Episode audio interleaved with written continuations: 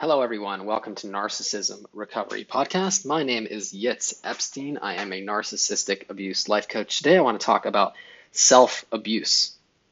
I want to start off with a statement that is extremely profound and important to understand when it comes to recovery and also abuse. Hurt people hurt people. So, if someone is wounded, if somebody is abused, if somebody feels rejected, neglected, abandoned, they will feel a great sense of wanting to hurt others, and therefore this impulse will lead them to be hurtful towards others. Again, not not not to uh, sub, uh, dismiss or even defend their behavior, but it's important to understand that somebody who's injured oftentimes abuses themselves and ultimately will abuse others. From in childhood, when a child is not able to identify the cause of their dysfunction, their hurts, their pain, because ultimately they're not able to get the clarity they need, the objective perspective, and they cannot see how maybe the parent is the cause, they will turn on themselves. They will mistreat themselves. They will learn that they are unlovable or they're ugly. They will they will see the projection of mom and dad as a as an identi- identification of who they truly are, and they will identify with this and ultimately see themselves in this very way, and then treat themselves this way. So they will take on the parent abuse and actually start to abuse themselves.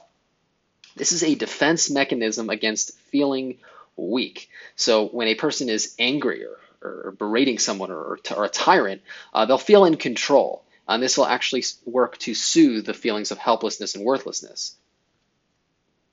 It uh, avoids the perceived weakness by distancing itself from this weakness and in a, in a sort of self-righteous way. Uh, you know, by identifying with the negative voice within, it sort of rejects that the, any weaknesses, any flaws, projects those onto other people in a sense, but it also abuses the self. It also mistreats the self and tortures the self, uh, usually in the form of picking on the weaknesses and saying how they need to be removed or worked on until they're no longer weaknesses. And this becomes an inner tyrant, an inner critic.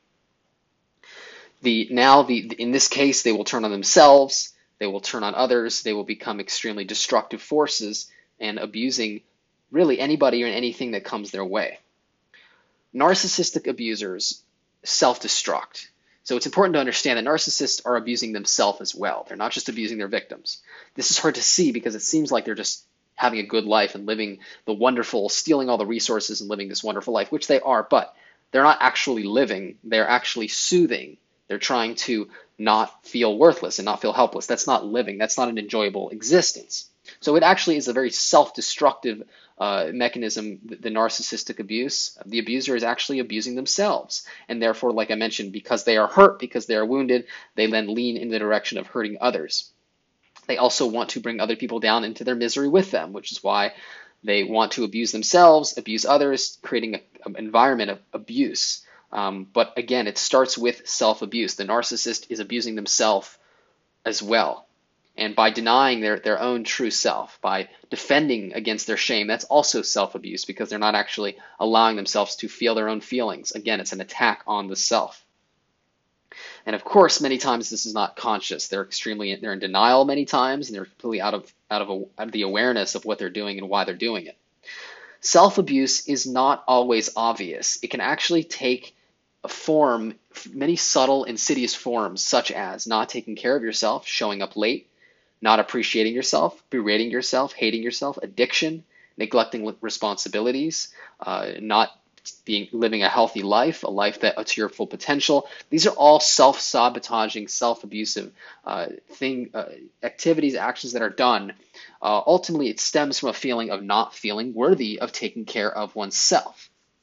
So self-abuse oftentimes comes from shame, it comes feels it stems from humiliation, helplessness, and ultimately the abuse is just the inner critic, which is really finishing the job that the negative feelings have started and the um and, the, and really from childhood that has been set up. I believe strongly that self abuse is a slow attempt at suicide. It's an attempt at avoiding reality, and ultimately it is the cause of eventual suicide. So the individual who, God forbid, ends their life uh, has felt uh, disconnected and ultimately has destructed far before they have actually ended their life, I strongly believe. And the self abuse is the person becomes their own enemy, and in a sense, it becomes a self, it becomes an, almost like a, a self eating, self destructive uh, experience, which then eventually becomes such a monster that uh, claims the very individual's life. Some of the ways to heal from self-abuse. First of all, self-abuse is a is a is self-talk. It's self-perspective. It's how you see yourself. It's how you treat yourself. So the first thing to do is notice how you talk to yourself, how you experience uh, your own internal uh, dialogue, your own internal emotional landscape, your own uh, core belief system. All of these things are going to take its root in the wound, in the abuse from childhood or a past relationship. So we want to take a look at are you abusing yourself for an expectation that has not been met? Uh, are you being are you abusing yourself because you were abused yourself and you've just identified with your abuser? You want to pay attention to these things because if you're not, you actually can be complicit uh, and implicit on your self abuse and self destruction, thinking that you're doing the right thing. Oftentimes, people who self abuse are not aware uh, what they're doing, they're just trying to soothe their pain. But it actually becomes self abuse because you're not necessarily doing the things that you need to do to heal to become the healthiest, most conscious uh, version of yourself. So you want to be careful about how you treat yourself. Uh, if you are constantly uh, berating other people or mistreating other people, you want to ask yourself, well, how am I treating myself? Because chances are, if you're mistreating others, you're mistreating yourself.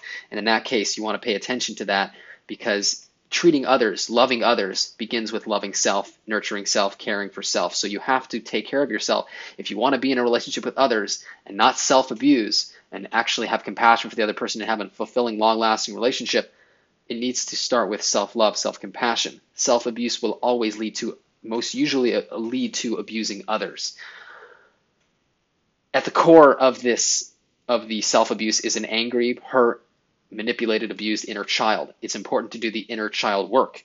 Inner child work by identifying with the adult within, identifying with your own adult, and replacing that inner critic, taking control of that inner critic, and healing and nurturing back to health with compassion and empathy your inner child. Uh, Peter Walker has a wonderful book. It's called From Surviving to Thriving.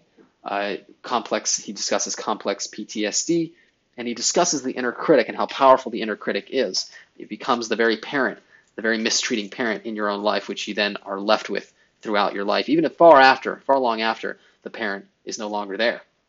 In this case, it is important to not identify with the inner critic, but rather identify with the help with an adult within and see the inner critic as a wounded child who just simply needs to be needs to express him or herself.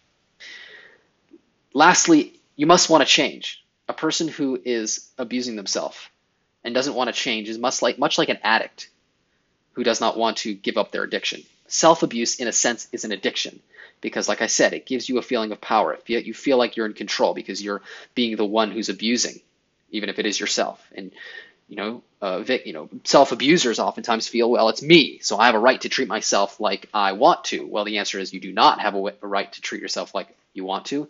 You are a creation, just like others are a creation, and to treat yourself in this way is actually extremely abusive, although we think we have a right to treat ourselves like this.